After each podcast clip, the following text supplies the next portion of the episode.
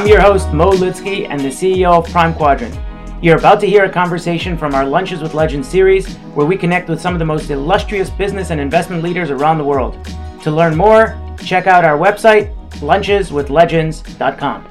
So, maybe to, to kick things off, I thought it would be great to just uh, introduce the audience a little bit to the origin stories, your backgrounds, how you got into venture, um, started your firms. Maybe, Kirsten, if you could kick, kick us off. Sure. Thanks, Peter, and thanks for having me here today. And it's nice to speak to all of you. Um, so, Forerunner raised our first institutional investment fund in 2012. Um, prior to that, the first investing that was done under the Forerunner headline was an angel fund that I launched in 2010. And um, in the two decades leading up to that, I have been an investor throughout my career. Um, spent the first 10 years in the public markets, really fell in love with the markets, fell in love with investing, um, liked the, uh, the, the learning opportunity it afforded. And throughout my course of investing in, in public companies and, and really doing thesis driven investing in the public markets, I got more and more interested in how the economy was evolving, how business was changing. And that kind of led me to private companies. That kind of more curiosity led me to early stage companies where it really felt like the future was happening. Um, it was obvious, you know, it was as obvious as the early 2000s with the internet that technology was going to really evolve business in meaningful ways. And um, as an investor, I was eager to participate in that.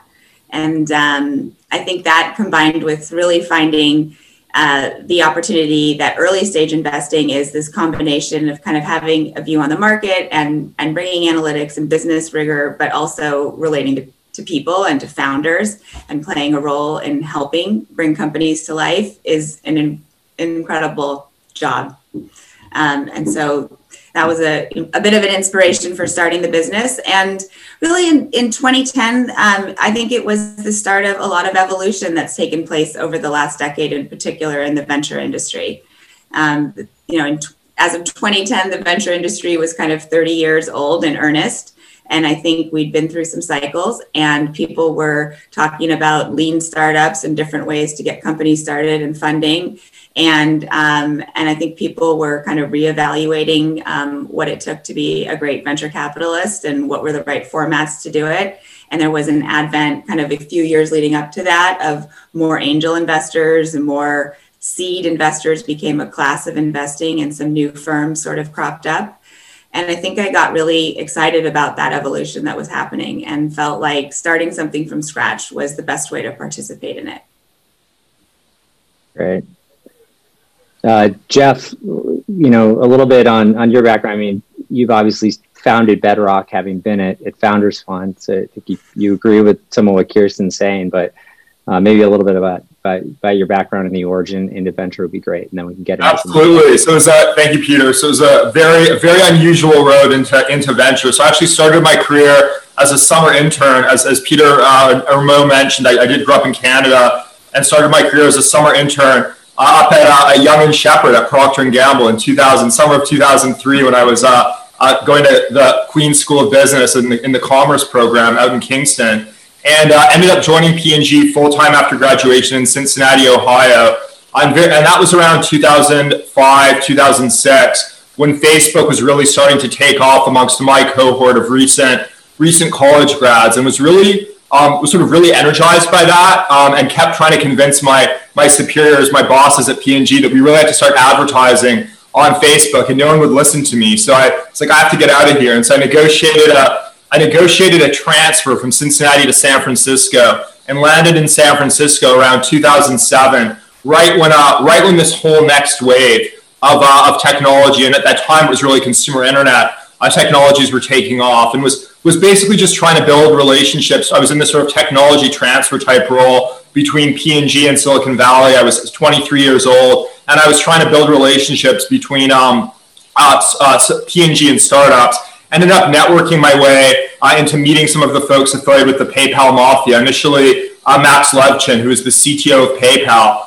Uh, he introduced me to uh, to the folks at the time running Clarium Capital, one of whom, the founder of whom was, was Peter Thiel and uh, they ended up convincing me to actually uh, go the investment route. And so I did a 180 away from uh, from sort of technology, joined a hedge fund, uh, the hedge fund run by Peter Thiel uh, in 2008, two weeks before Lehman Brothers collapsed. And so my timing for uh, so I was convinced to not do technology and, ended up at a hedge fund, but I fell in love with, with with the art of investing and and also with never lost my, my entrepreneurial drive. So I ended up starting a, a technology startup with one of my colleagues at that hedge fund. That business uh, was TopGuest. Founders Fund was our earliest investor, uh, such that when we sold the business in late 2011, uh, Founders Fund invited me to join the, the team there. And, you know, I was still in my 20s and quite honestly, always anticipated I'd go back and start another, start another startup. I mean, Top Guest was a, you know, was a single in baseball parlance. I don't know what the hockey equivalent analogy would be, but and I figured I wanted to go back and really try and build something meaningful, but ultimately just really fell in love with venture and uh, had a phenomenal five plus years as a partner at Founders Fund. Um, got involved with amazing companies. Uh, led the first round in Lyft after they'd uh, sort of launched that new business. Uh, served on the board of directors. Uh, many many other companies uh, around the world, and basically fast forward to 2017, had sort of built this amazing track record. Knew that venture is what I wanted to do for the rest of my my career uh, but never lost sort of my entrepreneurial desire and, and decided to team up with a longtime friend who I've now known for 11 years, an entrepreneur who I'd invested in and served on the board of directors of his company uh, via Founders Fund, Eric Stromberg, uh, to found Bedrock in late 2017. Uh, we manage now approximately half a billion dollars and really pursue a similar strategy to my strategy at Founders Fund, except in a much more stage focused uh, context. So, really quite narrowly focused on early stage uh, and, uh, and more disciplined in terms of the number of companies in every portfolio. And we're, we're now on our second fund. Great. Um, thanks, Geoff. And, you know, both of you at SCS, we, we have a barbelled approach where we back, you know, some very established leaders and, and, um, but really kind of like backing emerging firms. And I think I would categorize uh, Forerunner and Bedrock as, as two of the most kind of exciting kind of new guard firms. Um, but when you think of the the venture ecosystem, um, you know Sequoia, Benchmark, Greylock, some of these firms have been around for for decades and have very well established brands. Um, what has it been like being you know being one of the kind of new guards and building the building a brand and competing um, with these very well established venture franchises? Um, I don't know, Kirsten, you want to kick, kick off? Yeah. Um, so I think one of the one of the key ingredients to you know if you can if you could say we've had some early success in establishing our brand has been an approach like our startups. So every startup has an incumbent that they are uh, aspiring towards think they have uh, a competitive advantage something they can do better or different but they still have to prove themselves in the context of that market and that competitive set. And um, you know we definitely started our firm with a startup mentality. We have ambitions about where we're going. The biggest ambition is to be great, disciplined investors and good partners to founders, and to be high conviction investors, and to use that to be able to make early investments. Um, but there's a process, I think, by which you earn your way into that. And we thought about having a wedge into the market. I think it's a lot of times when we're evaluating a company, we're thinking about what category are they participating in? What does the landscape look like? What are going to be their, you know, what what is the big vision kind of five, ten years out? And then pull it back to today and think about what's realistic to pull off today that you can do in a way that creates some noise in the market that starts to build some mind share and some credibility around your organization. And so we take that same approach as investors and said, you know, let's start somewhere. Let's be fairly specific about it. Let's have a disciplined approach. Let's prove that we can do those things that we aspire to do on a bigger scale over time. Um, in general, Forerunner is a thesis driven uh, firm. You know, we believe in the quality or the impact of, uh, of primary research to sort of help us shape where we're going to spend our time and energy and focus. And then we also, you know, work hard to gain the necessary set of experiences or networks or insights that enable us to compete in those areas. But when you start and you're one general partner and one analyst, instead of trying to do that in 10 areas, we picked one. And early in my career, um, sort of my, my first job with, I feel like relevance to what I'm doing today, I was an equity research analyst and I followed retail companies. And so in some ways I've mapped that that category of business for the last 20 years and have a real point of view on where it's going and a deep uh, a deep history in the category and network. And so we took the thesis driven approach, we targeted in that area and really went to find the best of the best in those in those that were operating, you know, in in in new models and and challenging that category in new ways. And then over time, we've started to take that same playbook and parlay it into other segments of themes. Um, and now, as as you did kindly in Mo in your introduction, you know, covered that we invest in, you know, a fairly broad range of companies, but there is common connective tissue in that we always have a thesis driven approach. We really anchor it in the consumer. We lead with that as our kind of North Star, if you will.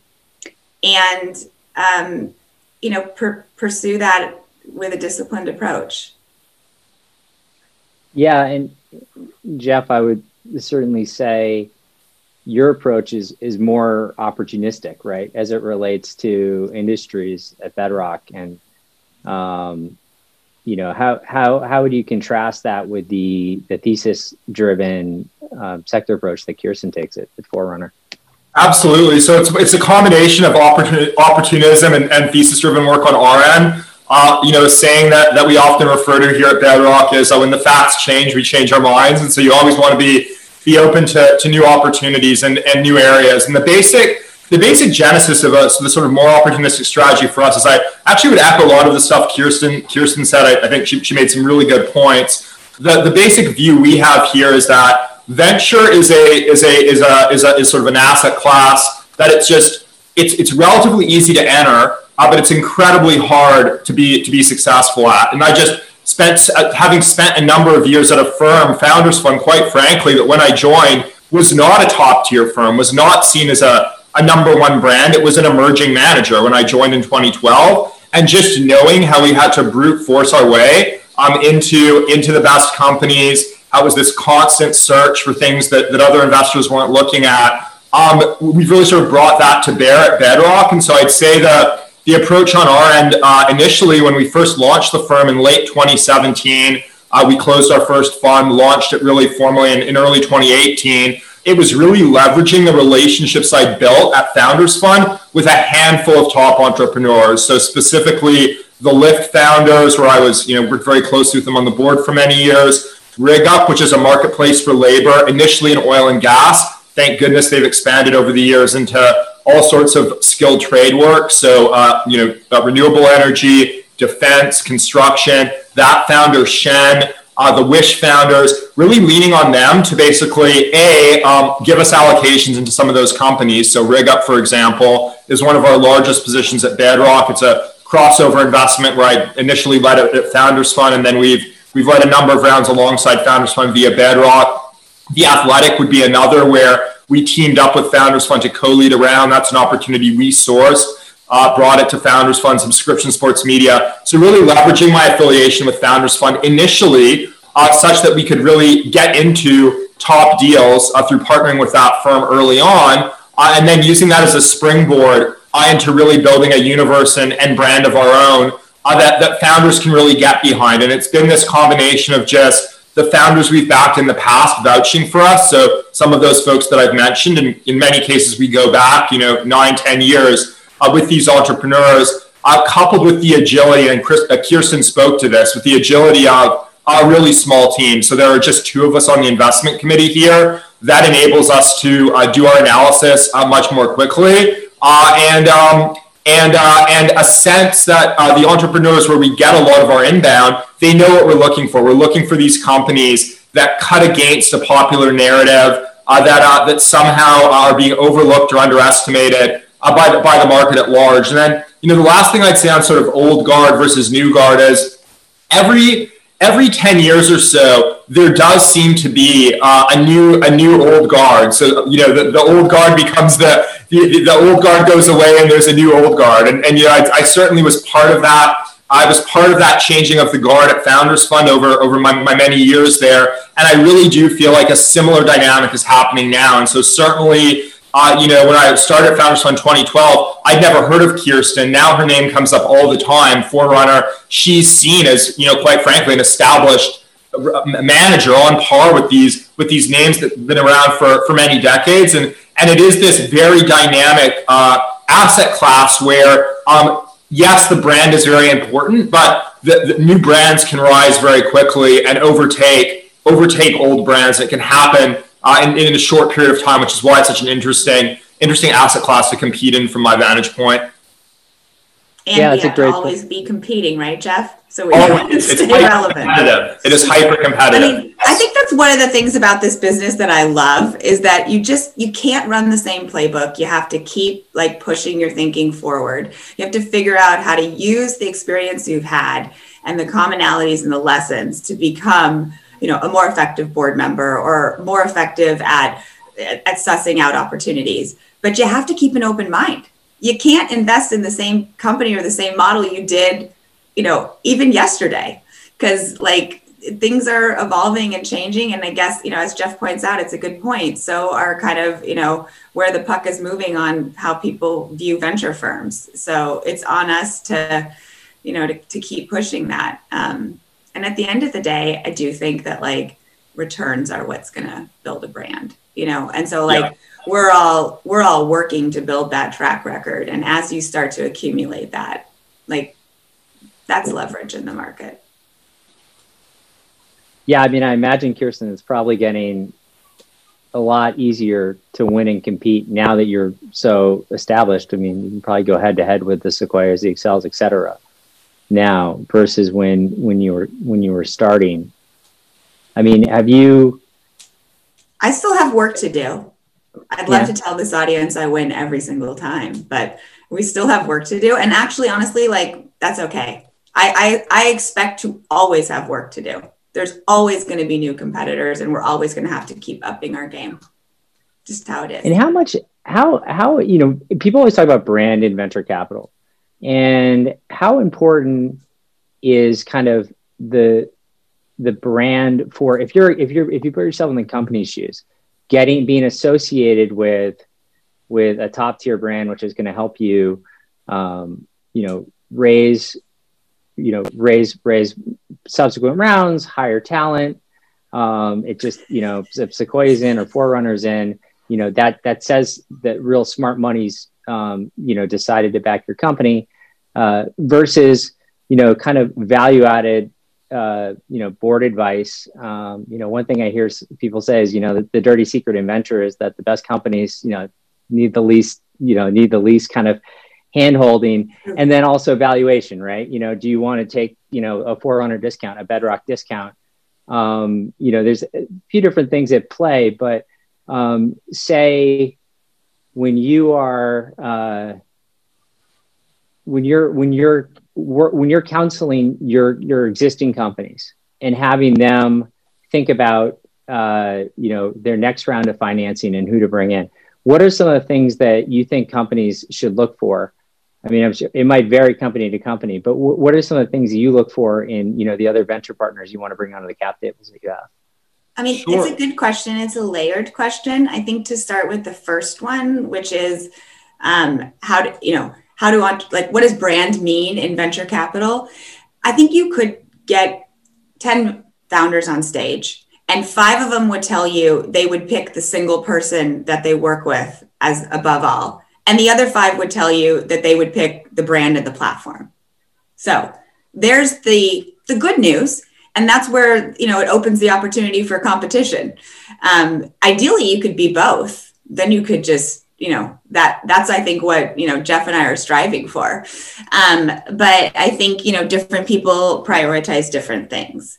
Um, Geoff do you feel differently or I would I would agree with I, I, I would tend to agree with that. You know, I, I, I the, the, nuance I think on the brand with the firms is ultimately uh, the, I think the brand in VC is really ultimately just what companies has the has the has the individual person at the firm invested in. That's really that's brand. That's what drives brand is what companies has Kirsten from Forerunner invested in, and then you can ultimately create a halo for your firm from the companies an individual partner at a firm is invested in. And so I'd say that the brands are actually far less uh, entrenched than than one than one might think. And I think there's maybe one exception that proves the rule, which is Sequoia. So there's sort of this this one counterexample where they, they have this machine that's endured for five decades, and and uh, and, and and they they there may be the exception that proves the rule. And I would say outside of them, uh, it really is a, uh, sort of a well, what companies is the person invested in? So like you know when we were getting the firm off the ground, we would have folks reach out to me being like, oh, you're the guy from from South America. Because we led, you know, I, I, was the, on the board of directors of Nubank, which has sort of been the largest venture story in South America over the last five years. And folks would know me as like the Latin America fintech guy, even though I'd only done one investment there, and would, would reach out, even though we didn't really have a brand day one with Bedrock. It, it took time to build up. So it's, I think it is this personal chemistry thing with entrepreneurs. Uh, secondarily, and then primarily, it's well, what companies has the has the given uh, partner invested in? And then the last thing I'd say is it is a highly networked industry, and in that um, if a if an individual partner has a has a negative reputation or is has gets mixed reviews from from founders, that percolates out very quickly um, in, into the into the market amongst entrepreneurs, and so it is just this constant um, you know relationship by relationship type dynamic with the with the entrepreneurs that drive the brand over over sort of many decades. Yeah. And, and, to your and, question about like how do we think about follow-on investors? I mean, I think thinking about like what does the company need, right? So mm-hmm. I hope we're generally Series A investors. So one of the goals we have is to be pretty close to that founder. At that point, when we're investing, there's a small team.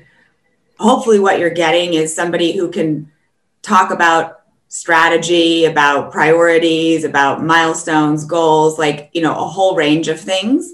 Um, perhaps if you got that relationship as a founder with one of your investors, the next time you're looking for somebody who complements that. And maybe there's a particular, you know, a particular industry skill set, or there's a particular, you know, category of companies you you want to do business with that they can help you unlock. I think being strategic like that um, is worth giving giving thought to at, at, every step of the way. And then of course there's deal dynamics. Um, so I think they get weighted. Yeah, and you know Geoff, Geoff, one thing you said, you know how when people come to Bedrock, they know they're basically it's it's you and Eric, and you can make decisions quickly. And there's been this rise of um, you know the solo capitalists uh, you know right now that that you know founders know they're just talking to the one individual and they don't need to they don't need to deal with the politics of a vc firms et cetera. Um, i guess the, the, the question that i have um, a little bit actually is more for kirsten which is how have you thought about scaling you know forerunner over time? And maybe and you know you know, because you know initially it was it was you and Eurie, and and you're now you're really building out. So, so talk to me a little bit about the evolution of the team. You know, still relatively nimble by by certain firm standards, but you know, getting getting larger than than uh, Geoff is at Bedrock at this point in time. We're really applying a bottoms up approach. You know, we've thought every time a, a combination about where do we think the opportunity is in the market and how do we think we're set up to meet it and let's get the fund that sets us up to hopefully outperform. Um, and I think that we've been fortunate as a team, a small team, albeit I think a mighty team. And I think that ambitious people who who are ready to go and have ideas and things they want to invest in make us feel more confident about our ability to put together dynamic portfolios and continue to compete in a broader range. And and as we've considered that and thought about okay where are there sweet spots in the market? Um, you know interestingly there's kind of a, a barbell in the market. Like there is in almost every business category where there's a lot of individual there's everything from individual angels to accelerators to sub hundred million dollar funds that are generally competing for that first round of funding. And then there are the kind of been around for decades have built up a track record and have the flexibility and opportunity and have earned the right to be raising multi-strategy funds or large funds. And they're you know maybe investing across the spectrum but they're able to do a lot of later stage stuff as well. And so in a lot of ways we felt like gosh classic like series a series b is it's certainly not an unpopulated area, but to be able to bring focus to it and to think about how do we get all eyes on serving that segment of the market and challenge ourselves to find companies at that time felt like um, something that our team was prepared to run after, wanted to run after, and was available in the market. And then we thought, okay, what does it take from a dollar standpoint to compete for the best in class Series A on a like a round size? And how do you think about portfolio construction with that deal in mind and building some flexibility around that? Build a model, come up with a number. Mm-hmm. Yeah. And um, as I um, told, I mean, as we've had a conversation at each time we've been back out in market, um, right now we've been on a path of increasing our fund size because of the various components of what I just described. But mm-hmm. maybe things change and next time we're back out with a smaller size. Or maybe it's a meaningfully big i mean I, I think that it's like really staying in tune with like where the market is where the opportunity is and where you think you're set up to succeed. And then making sure you're capitalized in a way to do that. Yeah well, I think as you remember when we first started to get get to know each other, I, I, I was probably one of the only LPs telling you I thought you were undercapitalized. You were. Um, you were the only one. Yeah. You were right because we've we've raised top off funds on on top of all of those funds because there were great companies in there, and you know I think it's a it's a it's a balancing act, all of it, of course. Um, just I want to ask ask one question then I'll pivot a little bit. But um, you know, thinking about, I was, was going to ask a question. You know, Geoff, what have you learned from? You know, you worked with Peter Thiel for for many years, a very kind of interesting contrarian thinker. Um, love to hear maybe some of the key takeaways from that, and then ask both of you about you know what what's your kind of most non-consensus uh, view or idea today I know that I think that's an interview question that Peter probably um, hit you with when you were when you were interviewing with a Clarium or Founders Fund, but but I want to hear Kirsten's take too. But I'll kick it over to you first, Geoff. Sure. Well, yeah, I, I never actually was asked that. I never actually was asked that question. I mean, the, and the one rule with the question is actually the only correct way to answer it is to not answer it. So that's actually the, but I, I will answer it. That's what you learned. That's good advice. I'm taking that down.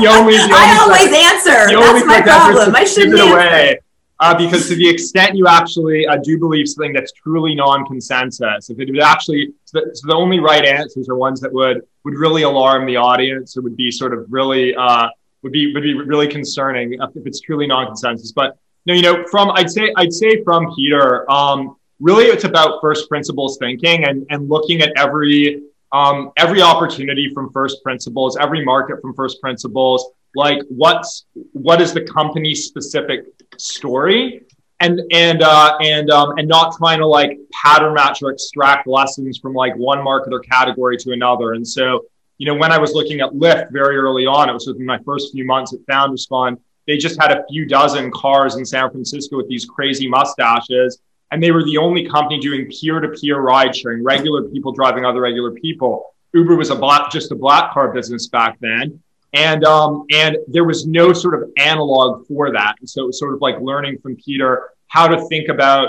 a peer-to-peer ride uh, transportation business model, what that would look like from a first principles standpoint, and then applying that sort of first principles thinking again and again and again, quarter after quarter, in the context of, of different investments and and different markets. And so that'd be part one. Uh, you know, I'd say that if, I, if I'm forced to answer your non-consensus question, Peter, um, I'd say that the thing I believe right now that I think is very non-consensus is that um, basically, if you look at sort of uh, geo- geopolitics and, and sort of um, the formation of countries over the last 25 years, there have only been five new countries founded. Over the last 25 years, and so you have um, you have like uh, Serbia, Montenegro, um, South Sudan, Sudan Kosovo, um, and uh, there have been five new countries over 25 years I think we're we're going to have five new countries over the next five years, five plus, and so I think we're in a we're entering a phase of massive geopolitical flux. I think there is an opportunity for um, the private sector and, and technology specifically in this shift amongst with charter cities and sort of other opportunities. And I think all of this flux means that one very interesting place to be investing right now uh, is defense technology, and, and and we've actually done that in the in the Bedrock portfolio, and and uh, and um and so it's it's basically that I think things are far more unstable globally than uh, than most people believe. Very cool. Maybe I'll. That's a good answer, Geoff. Yeah. Peter, how about you give me a different question? if you don't want to, we can we can we can shift gears. Oh, I, it's no, okay. I'm, I'm I mean, I, will tell you what. I have a non-consensus idea. Um, there's a one of the. It's maybe not as interesting as Geoff's, but one of the biggest themes in venture right now has been remote work. You know, everybody's jumping on everything for remote work. If you've got a video conferencing this or that, like game on. If you've got a software tool that means you never have to sit in the same room again, like term sheets are flying at your face. Actually think there's a lot of really important tools that can be used that, that are being built that that will be used regardless of whether there's remote work or not. So I'm not ditching on that whole space at all. But I actually think that like this year has definitely shown us that people can work differently than we have before and they can do it effectively but I don't think everyone wants to work by themselves in some hold up location. I think people like to collaborate. I think people like to be in the room and get the energy off of each other and get the flow going.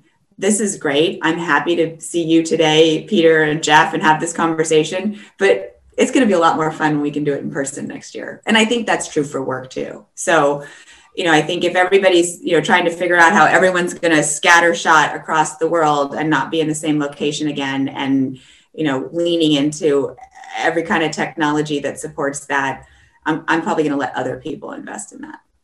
And I and I, I, I also agree with that. However, I don't think it's going to be. I, I, I think this the time frame on this thing is a lot longer than everyone thinks. So I actually don't think it's going to be next year. Basically, to get back together in person uh, safely on a sort of day to day basis, you need the rapid antigen testing, mass produced at mass scale, or you need uh, or you need to get to basically herd immunity either through a vaccine or the virus going through the population. And so I actually my my my my, my other non-consensus view is we're looking at three basically three more years of a uh, of a real pandemic raging, and uh, at least in the United States, that would be a non-consensus negative negative view on things here.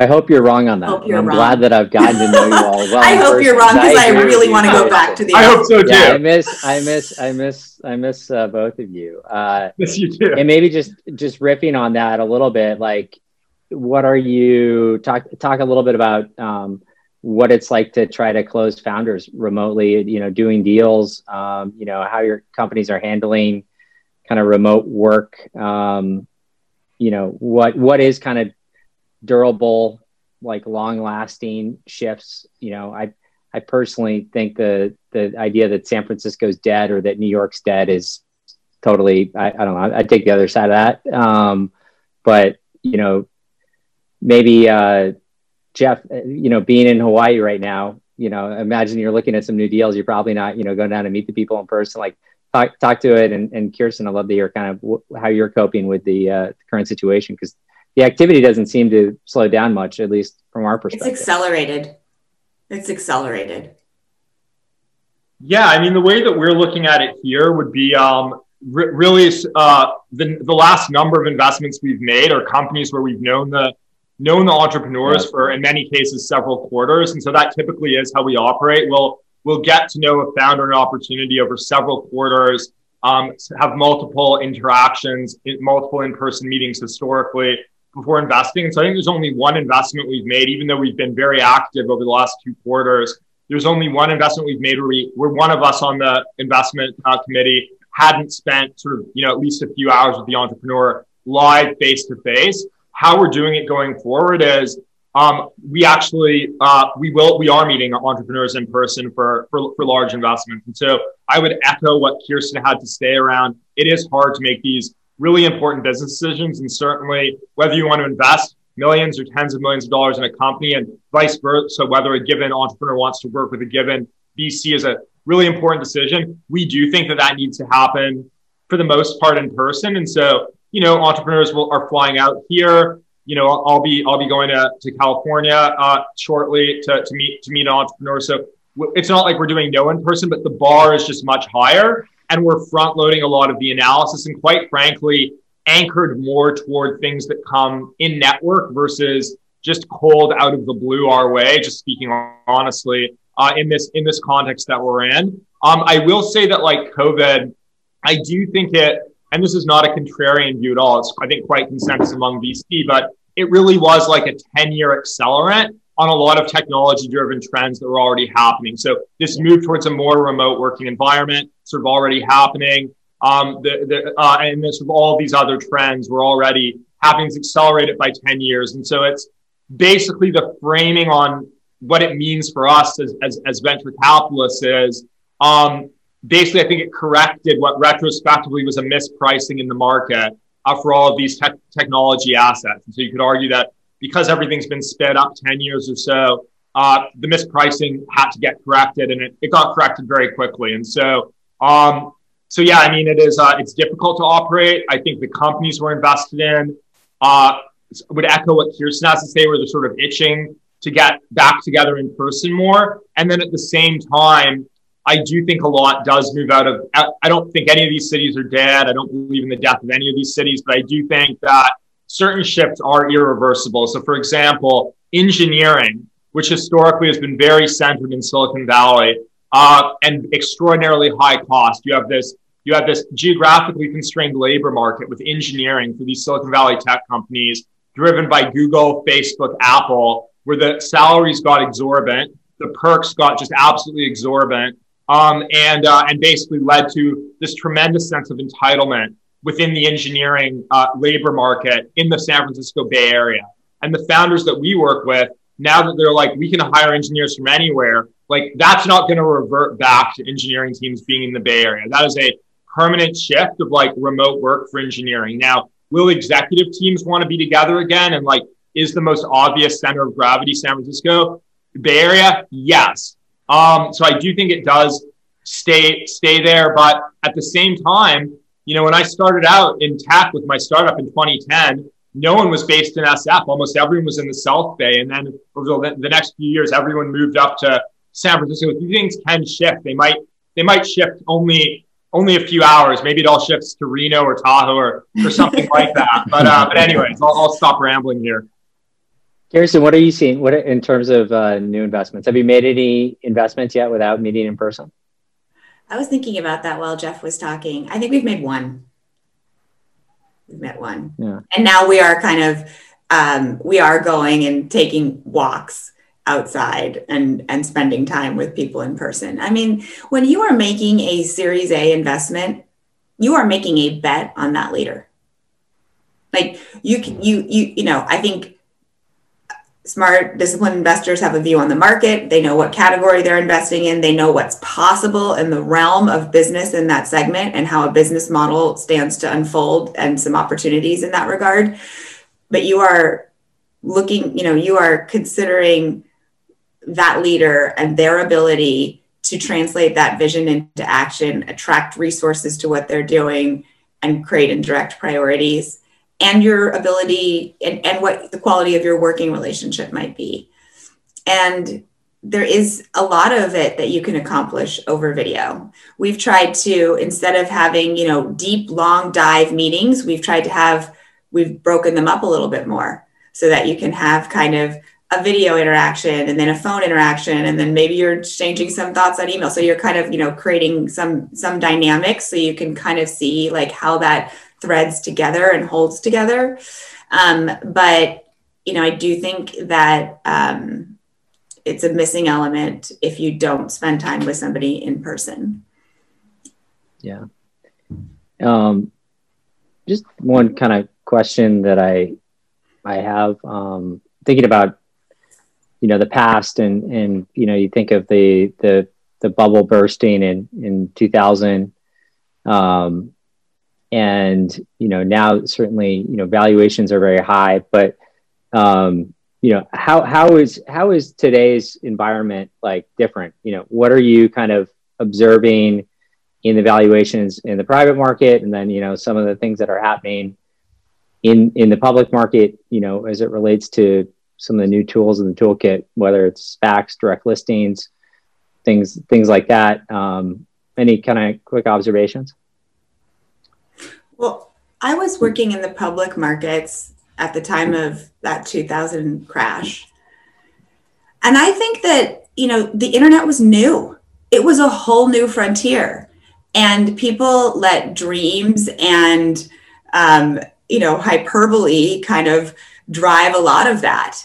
And so, you know, I remember distinctly um, working among my colleagues and just feeling like a little bit left out of the investing activity because I just couldn't underwrite any of these investments. I mean, they just were not underwritable from a math standpoint. There was no model to build. It was all on the come and it was all on the dream and the vision of the internet.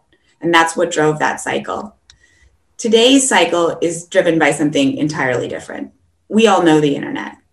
That doesn't mean we know the future, but we know like this new playing field that we're living in.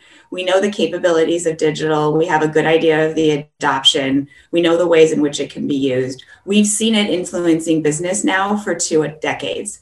We're actually at a place where it's it's pretty mature. And I think that what you're seeing in the market is that like there's a reconciliation going on around that, where you look at the public markets and you look at the majority of the market cap in the public markets, and they really truly are old guard companies. And I don't say that with you know disrespect for those companies, but they had business models that were based on entirely different foundational elements and entirely different operations that were about you know an economy pre-internet and they've been pulling threads forward but the business model in many cases you know isn't fully modernized and it can't be fully modernized. You know i think about those companies that i'm referring to like these you know bigger public companies that that people have been trading in and out of in stock market for years. Like they were growth companies at one point. You know then they were value companies which is probably where they've lived for the last handful of years and now I think I would argue that they're like, you know, on the decline because value still needs to have some look to the future. And so if you're a public market investor thinking about where to put your money and you're thinking about the economy is going to look like in 10 years, there is a dearth of things to invest in, which is why the FANG or the five, those five companies are like 20% of the market cap of the entire market. I mean, they're awesome companies. You know, no one, I don't think would disagree, but are they that good? Part of it is because there's just no supply, but the demand is growing over here. Meanwhile, we've been keeping companies private for a lot longer. The public, the, the private market funding cycles have gotten a lot longer as there's been more capital coming into the private markets. You can raise a Series F or Series G before you go public right? And so this year you know there's a confluence of things that happen where you start to like run up against those points of friction. And a few companies start to go public and look at people see the energy behind them. They see a snowflake and what happens. A snowflake is a company not a rare event. It's a company that went public. Um, but you know they, they see a few of these things happen and they think that you know i think i think people are waking up to this evolution and that like what's trapped in the private markets are not startup companies. They are established companies that are meaningful to the economy that can move on to the next chapter. And maybe we got to move a few of these along a bit faster. So when I think about like the next decade, I think it's gets ruled by just a, a, a role, a, a, changing of the guard in the markets. Um, yeah, that's great. Um, you know, just shifting gears a little bit, we had a question come in that, you know, maybe we can bring bring this back to portfolio companies a little bit. Um, and it was really about, you know, the the value add that you know VCs can have, um, you know, on on their on their portfolio companies, um, and you know, maybe I'll like Kirsten, you know, Glossier is one that you know I've I've heard Emily sing your praises before. Um, it's a very very interesting company. Maybe maybe it'll be going public 2021. Who knows? You know, possibly. Everybody's kind uh, of thinking could, about it now. They weren't. It, it could. I, I saw something in the news the other day about, but but you know, I've kind of heard it from Emily. But but how how do you see yourself as being one of her early supporters there? And then um, Geoff, I'll, I want you to. I'll, I'll let you go go. But let's, Kirsten, I'd love to hear your thoughts on okay. on what you your your value out of Glossier. Okay, thanks for the question. I mean, truly, every interaction, I think you're you know it, it's personal to each company and it's personal to the dynamic uh, between you know yourself and the founder and what the founder needs glossier in some ways was um, you know it, unusual in its own way it stood out emily the founder glossier is a company that um, sells its own brand of makeup. And it's kind of known in the market for having created a new movement where they've, in some ways, co collaborated on this journey with their customer. They've been very engaged kind of across digital social channels with their audience. And, um, and they they struck a chord, and that's been you know a a a, a very um, a, a, a solid underpinning for the business and something unique that has tangible ways it gets executed. It's you know data it's analyzing that it's using that information to be that much more thoughtful about what products you're launching etc there's a little background on what the company is so people know. But um, i met emily when she had an idea. She had previously had a blog and she had um, kind of out of that experience had a lot of observations about how the beauty market was changing how the customer was changing and where there was a mismatch between what was available and how products were being sold um, and where the demand was. And um, she had about five maybe seven ideas on how she was going to address this. And actually she was going to do all of them to address it. And what kind of caught my imagination was I thought many of her ideas, if not most of them, were really credible. Um, and I was really impressed with the fact that she had gone out and gotten all this experience on her own. You know, one of the things you're looking for is like, can somebody have an idea and an inkling and then actually put action behind it? And like when they do put action behind it, what happens and what sort of results do they deliver? She was one person.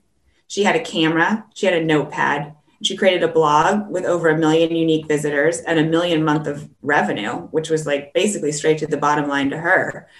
And out of all of that, she came and she said, I've been on a journey with this consumer for the last 16 months. Here are the 10 things I've observed about them.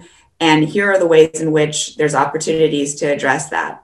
And I was really impressed with that get up and go and that ability to be constructive like literally in, on her own. And so we had a lot of conversation about what she wanted to build. And ultimately, um, I think the first, you know, kind of uh, bonding advice was around um, the power of focus, which I, I, I brought that to the conversation, which is to say, I love all these ideas. I love the idea of putting all these ideas together and really thinking about a big company. But I also believe you got to start somewhere. So let's take that big vision and walk it back to today and think about where is a really solid place to enter the market and start to establish the company. And we sort of, you know, we had a meeting of the minds around that through a six month period of talking. And I built conviction up in her and our partnership. And she came back to me and said, let's start with a product. I know how to make a product, I know what they want, I know what the margin on it is and from there we can think about how we bring in community aspect or how we bring in third party selling or how we advance the model on retailing. Um, and so that became the genesis for the investment. It's a great story. Geoff um, how about how about RigUp? You know that's one that we're directly invested in. Hasn't it's been an interesting year for the company. Can you talk, talk to me about your, your involvement there? Obviously, predates predates Bedrock, right? Yeah, sure. So, yeah, RigUp's had a had a very interesting year in that uh, uh, it, it, it historically is a business that primarily was a, a provider of labor in the in the oil and gas industry, but now at this point as basically a two-sided labor marketplace across all skilled trades. You could think of it as something like a Fiverr type business, except actually uh, bigger scale than Fiverr at this point, although it's public, a private company uh, focused on skilled trade labor instead of these sort of quick freelance gig jobs. So think about uh, someone doing a major uh, industrial solar panel installation, or constructing, uh, doing doing a, a construction project in the defense defense industry. They're doing a lot in maritime right now. So across all of these different skilled trade verticals. And when I first got involved in that business, analogous to Kirsten, although the, the Kirsten story is, I think, very special and the, the, that type of story is very rare. Uh, but somewhat analogously, um, we, um, you know, I met the founders when it was just a, a deck and, and an idea, and basically was really drawn. I think similar to Kirsten, there was this really unique founder-specific story on on why they'd be sort of uniquely positioned to to build this. They had a vision no one else had. In the case of RigUp, Shen, the founder, first-generation immigrant, uh, son of Ch- uh, the owners of a Chinese restaurant in small town Texas, grew up in small town Texas, went to Texas A&M, became best friends with sort of one of the Texas A&M quarterbacks, this guy Mike Witte, and uh, then Shen uh, went on to New York to become an oil trader at Citadel. Uh, Mike uh, became a petroleum engineer, and uh, through his work at Citadel, Shen just identified that the way that labor uh, was was sort of flowing, the, the labor flows in oil and gas were really inefficient. There was an opportunity to use software to really create a a labor marketplace that would result in um, in folks uh, being able to get more work and more efficiency for E&Ps initially, et cetera, and, and really had mapped out the entire vision. And there was this unique yin and yang between Shen and Mike, and this unique ability to penetrate uh, at the time the oil and gas industry, given their backgrounds. Similar to it sounds like Emily at Glossier, just having that unique lens on beauty from her blog. And so you're always looking, I think, for this founder specific story. And then with RigUp, it was really all along the way working working pretty closely with them on strategic decisions, where to focus, where to not, um, uh, positioning on the company. And so the latest, I guess, quote unquote, value add thing I've done as a board member there now, really since day one, has been uh, we're, we're, we're changing the name of the company to reflect the fact that it is well beyond oil and gas at this point, away from RigUp. And I actually came up with the new names. They'd hired this this naming agency, this branding agency. They came up with like 500 names. The founders didn't like any of them, and, uh, and I came up with the new name, and we tested it, and it scored through the roof with uh, with all of the core constituents. And so, uh, so that's sort of one example. And you know, the value. Remind me, re- remind me what it is. It's WorkRise, work rise. Right, right. Yeah. So, so it's always company specific, but uh, but you always want to sort of under promise and over deliver. And you can always add the most value. And like Kirsten, you've been involved from the very, very beginning of the, of the story.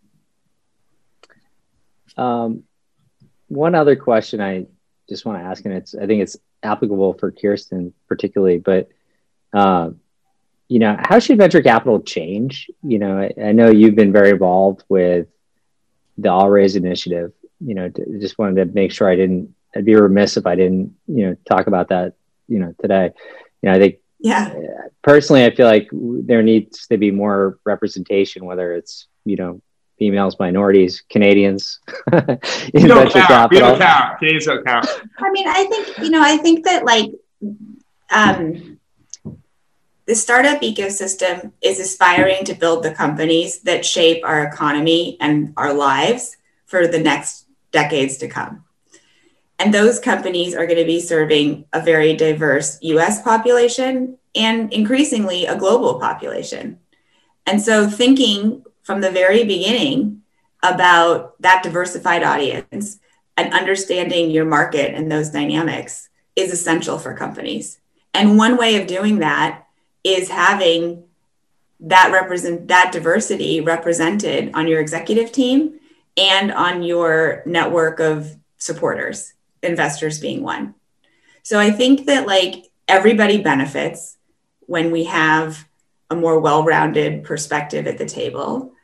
And um, it's been honestly like it's been we can talk about it being frustrating that there's not enough females or there's not enough diversity i'm going to focus on the fact that like in three short years we're making material progress and i'm hopeful that continues i think you do need a snowball effect you know you need to have um, there needs to be role models there needs to be success stories and case studies and we are we are getting that they're happening. And I think more people are feeling like they can see themselves in this industry. I think founders are recognizing it. They're certainly recognizing it for their own teams. They need to be thinking about it also for their investor groups. LPs should be thinking about it too. It's just smart investing. It's just smart investing because it's on pace with the future. Um, and I think that, um, you know, it's encouraging that there's progress. It would be great if it could happen faster, but it, there's there is there is progress happening. Great, Geoff. Any any any thoughts or, or views? I mean that that all that all sounds very very right to me. It is this it is this this very real this very real issue, and and um, and then it is just uh, this sort of uh, uh, it, it's a very real problem, and it it uh, it's something that we were all we're all working on in the industry. Yeah. Well, this has been this has been great. Um, I really, really appreciate uh, the two of you taking the time. Um, Mo for uh, and Prime Quadrant for for setting this all up. Uh, but I, I, I, can't wait to see you all in person. It's it's it's. I'm glad we've back to that to theme. Me too. I know. We're gonna go I visit know. Geoff, and he's in Hawaii, know, right? That's Geoff, coming over. Doors are, doors are open.